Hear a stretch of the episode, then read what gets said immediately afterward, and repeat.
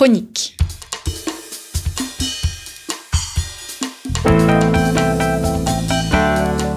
Une émission de la rédaction de Storia Voce. En partenariat avec Codex. On retrouve Christophe Dickès. Chers auditeurs, bonjour, merci pour votre fidélité à Storia Voce et bienvenue pour cette nouvelle édition euh, de cette émission consacrée à notre partenaire, la revue Codex, Codex 2000 ans d'aventure chrétienne. Le numéro trimestriel de janvier 2019 est sorti, il s'agit du tome 10 pour 15 euros. Vous retrouvez euh, des images absolument magnifiques, un papier de qualité avec des grands historiens donc spécialistes du christianisme. Et le numéro est consacré ce mois-ci à l'archéologie, fouiller les pays de la Bible. Priscille de Lassus, bonjour. Bonjour Christophe. Je vous présente à nos auditeurs, pour ceux euh, qui ne vous connaissent pas, vous êtes rédactrice en chef de la revue euh, Codex et vous avez décidé donc ce mois-ci, ce trimestre-ci, pardon, euh, d'aborder ce sujet qui est un sujet très difficile, l'archéologie, parce qu'il s'agit au fond d'une discipline très nouvelle. Oui, alors c'est vrai que d'habitude nous parlons plutôt d'histoire et nous sommes plus familiers de cette discipline, l'histoire qui traite plutôt les sources écrites, alors que l'archéologie euh, traite de vestiges matériels. Euh, il y a peut-être quelque chose de, plus aride hein, dans le travail de l'archéologue qui doit toujours se montrer extrêmement prudent et s'en tenir euh, finalement à ce qu'il a trouvé sans surinterpréter eh bien ces, découvertes. Et en même temps, l'archéologie est fascinante. Hein. On sait combien elle est populaire auprès du grand public. Et il nous a semblé intéressant de, eh de partir un peu sur, euh, sur le terrain, sur ces pays de la Bible, pour savoir qu'est-ce que euh, les archéologues aujourd'hui peuvent nous dire de, eh bien, de ces régions et puis de, tout le contexte qui a pu euh, donner naissance à l'identité juive et puis à ces textes eh bien, qui sont passés à la postérité et qui ont tellement marqué notre civilisation, les, les, livres bibliques. Hmm. Alors, c'est une approche qui n'est pas facile, hein. on ne va pas mentir à, à, nos auditeurs. c'est une approche qui n'est pas facile parce qu'on parle de civilisation utilisation perdu et il y a des noms qui sont sortis de cette époque au fond archaïque. On parle du Xe siècle avant Jésus-Christ, euh, du 8e siècle avant Jésus-Christ. Ça paraît très très loin.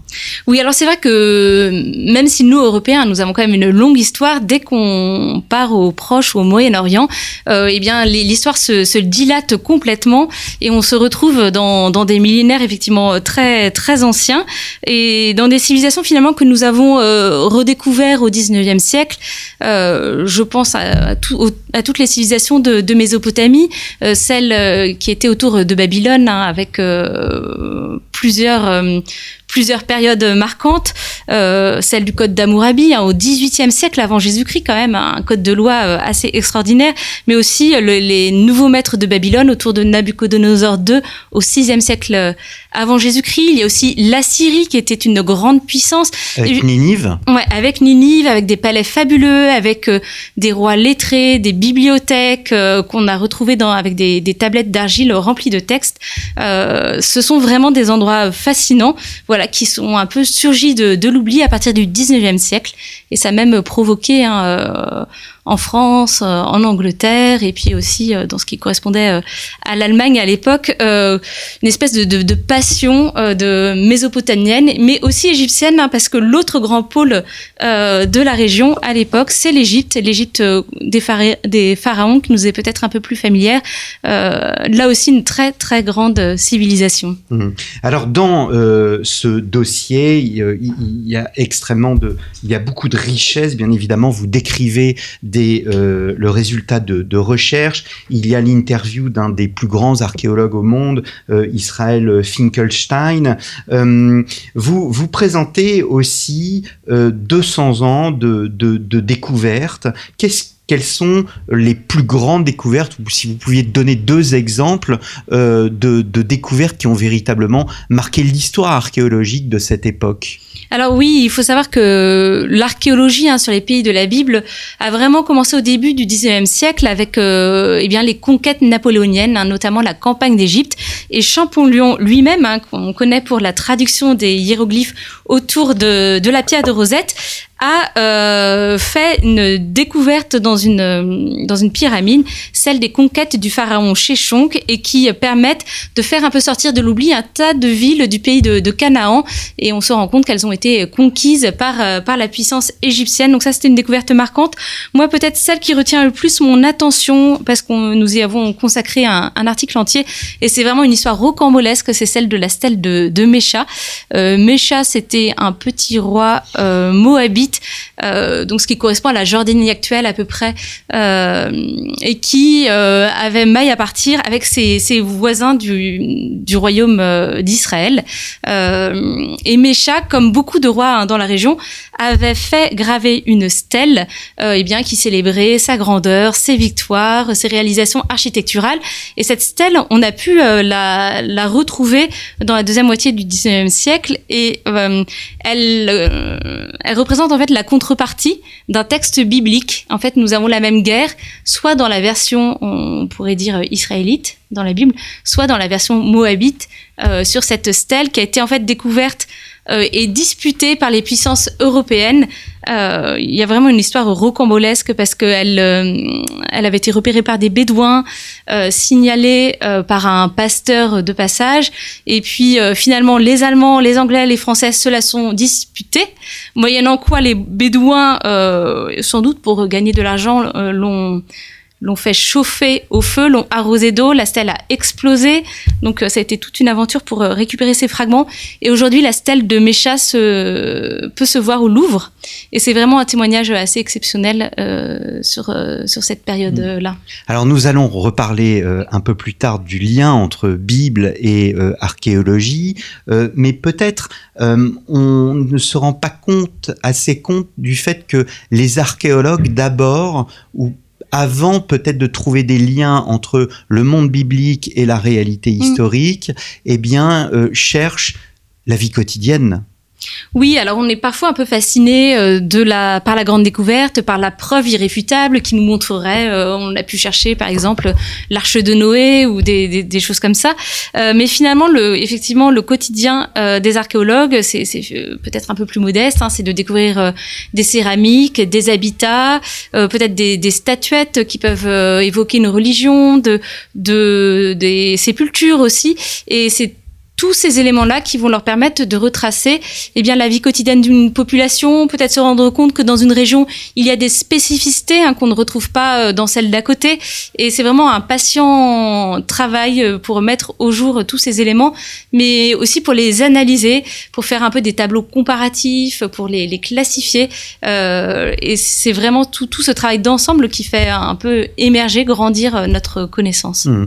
Alors il y a un texte de Dominique, euh, du père Dominique euh, Marie Cabaret, qui n'est autre euh, que membre de l'école biblique et archéologique française de Jérusalem, qui est une grande institution Mhm. fondée par le père Lagrange au 19e siècle. Nous reviendrons sur le père Lagrange. Mais euh, dans euh, ce texte qui s'intitule Bible et archéologie, l'art du vivre ensemble, eh bien le, le père Cabaret écrit Dieu parle le langage des hommes, Dieu a parlé, mais les hommes ont écrit.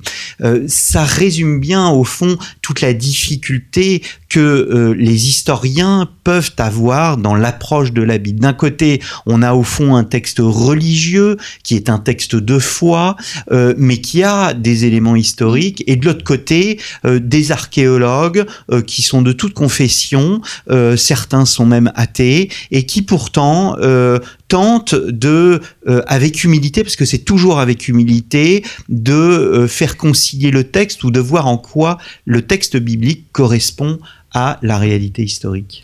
Oui, alors ça, c'est une démarche qui, qui a été euh, finalement très prégnante hein, pendant longtemps. Bien sûr, quand ces archéologues euh, ont débarqué euh, dans, dans, ce Proche-Orient, euh, ils avaient toute la saga du peuple hébreu en tête, et qu'ils soient croyants ou non, quelque part, ça, occupait tellement leur imaginaire qu'ils ne pouvaient pas, pas s'en détacher. Et aujourd'hui, peut-être qu'on en est un peu revenu finalement, dans le sens où on va moins chercher à fouiller, comme disait un archéologue américain, je crois, une truelle dans une main, une Bible dans l'autre, et pour chercher à faire correspondre les événements, on met plutôt à faire dialoguer les disciplines, euh, l'histoire, l'exégèse, euh, l'archéologie, mais que l'archéologue, en fait, lui, il va vraiment partir du terrain. L'archéologue ne part pas de la Bible, il part du terrain, et ça, c'est assez assez fondamentale. Mmh.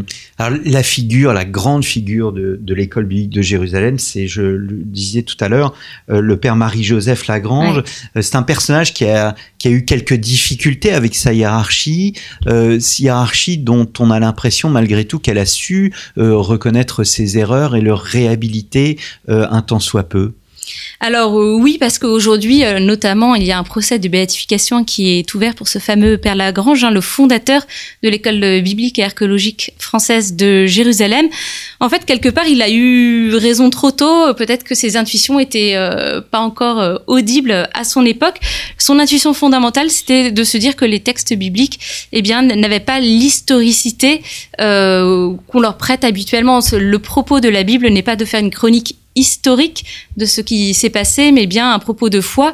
Euh, ça ne signifie pas qu'il n'y a pas d'éléments euh, en lien avec euh, avec l'histoire, mais que ce n'est pas leur intention première et que du coup il faut les appréhender d'une façon un peu un peu différente. Et ça, c'était euh, sa grande intuition. En fait, on ne peut pas partir, par exemple, hein, de la chronologie qui est donnée dans la Bible, euh, eh bien pour euh, retracer l'histoire. Mmh. Euh, voilà. Et donc ce père Lagrange, ben, il va être euh, un peu mis sur la sellette, on va lui interdire de, de, de travailler sur plusieurs sujets, mais il sera euh, réhabilité, mais même assez, euh, assez rapidement de, de, de, de son vivant. Oui, tout à fait. Et surtout, ce qui est assez touchant dans cette figure-là, c'est qu'il a toujours fait preuve d'une finalement une grande obéissance à, eh bien, à, la hiérarchie, à ses supérieurs, euh, et que parfois il a accepté quand, quand ses livres étaient in- interdits de, eh bien, de, de se taire.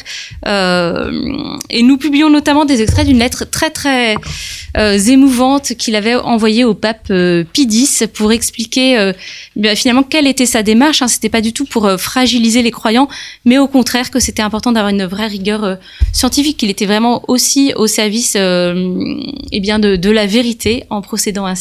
Et euh, je crois que le pape a été euh, sensible à ce, plaidoyer. Mmh. Alors il y a un défi religieux, mais il y a aussi un défi politique pour l'archéologue, euh, parce que on est dans une des zones les plus sensibles du monde.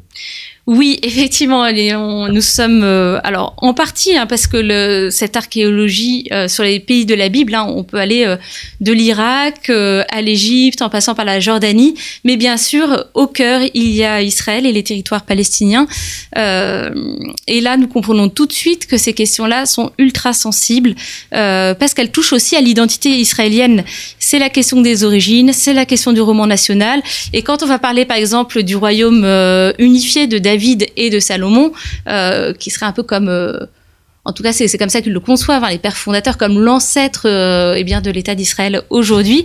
On est dans, des questions finalement très très compliquées, et les, spécialistes disent bien que c'est très compliqué de, fouiller sur ces territoires-là sans être quelque part pollué un peu par euh, par des considérations soit nationalistes, soit politiques, soit soit religieuses.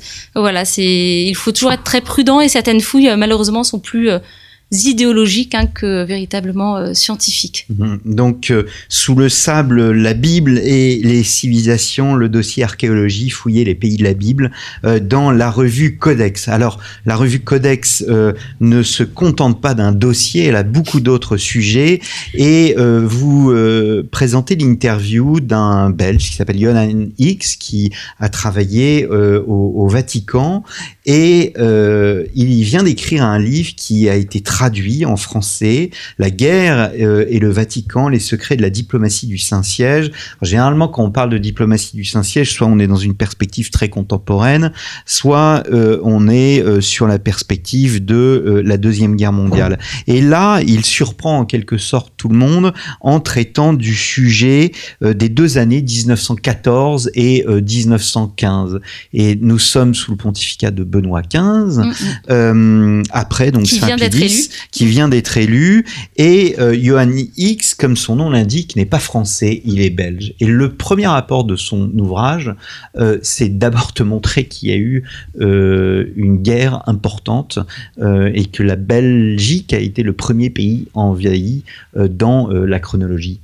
Oui, effectivement, en France, euh, eh bien, nous sommes tellement marqués hein, par ce, ce, poids de la Grande Guerre que nous oublions aussi le prix qu'ont pu payer euh, eh bien, nos, nos, voisins ou d'autres pays plus lointains. Et à commencer par, euh, par la Belgique, euh, ce petit pays qui a vraiment payé un lourd tribut. Euh, ce pays qui était neutre, mais que finalement l'Allemagne eh bien, a envahi. Et ils ont été très courageux, hein, ces Belges, puisque les, les Allemands leur avaient demandé le droit de passage. Ils ont refusé et ils ont résisté. Et il y a eu de terribles exactions dans, dans le pays tout entier, hein, et en particulier pour, euh, pour les communautés chrétiennes.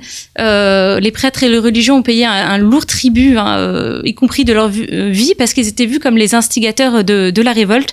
Et, et cette résistance complètement inattendu hein, euh, de la part des Allemands, mais aussi des autres nations, euh, a vraiment suscité une énorme colère parce que bien sûr, elle retardait tout le plan stratégique euh, d'invasion.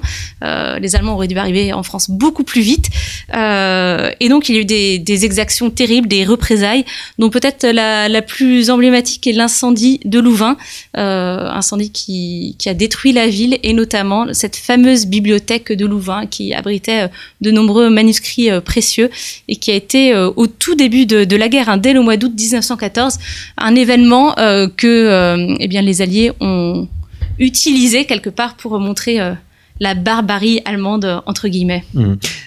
Alors, on parle de diplomatie, là, de diplomatie pontificale, parce mmh. que dès les premiers mois de, de, la guerre, et même avant, il y a toute une diplomatie qui se met en œuvre et qui tente euh, d'influencer euh, une institution qui est euh, la papauté qui normalement se doit d'être neutre.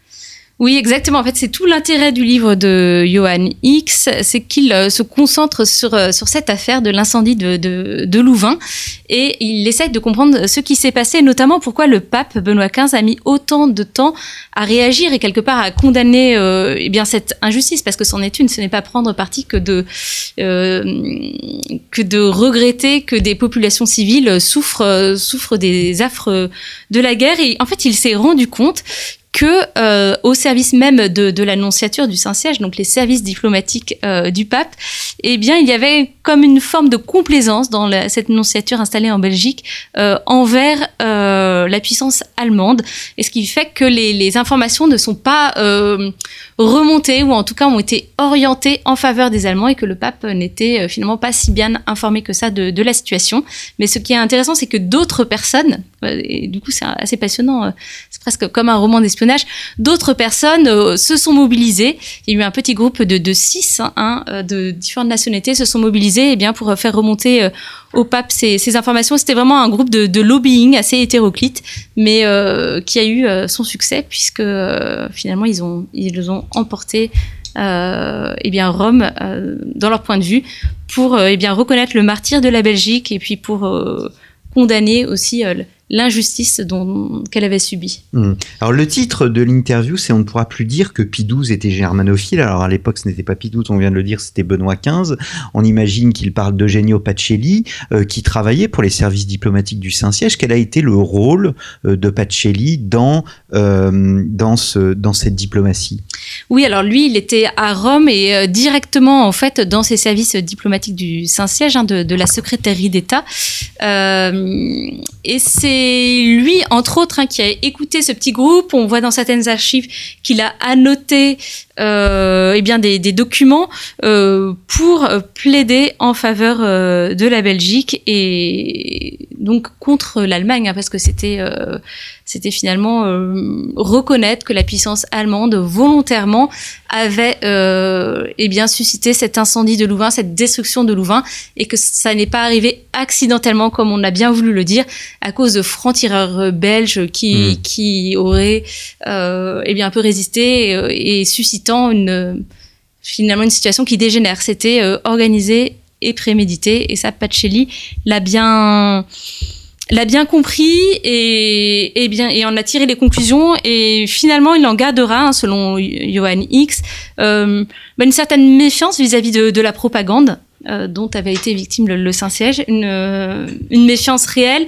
Et, quand il sera prêt en poste en Allemagne, on peut se dire que eh bien, cette expérience, euh, cette leçon euh, restera. Mmh, mmh. Alors c'est très important parce que pour le coup, on, on, dit, et même euh, celui qui va mettre à disposition le Monseigneur Bruguès les archives du Vatican mm. concernant Pie XII qu'on attend, dont on attend l'ouverture, euh, il disait lui-même qu'il ne fallait pas s'attendre à de grandes surprises, mais Johan, X, là, apporte une vraie surprise. C'est-à-dire qu'on on a toujours présenté Pacelli comme un germanophile, or il y a clairement un épisode où il n'est pas du tout germanophile, et il fait tout, au fond, pour que, euh, pour que l'Allemagne soit condamnée. Alors là, ce qui est intéressant, c'est que c'est finalement Pacelli à une autre période. Nous ne sommes pas pendant la Seconde Guerre mondiale, mais pendant la Première.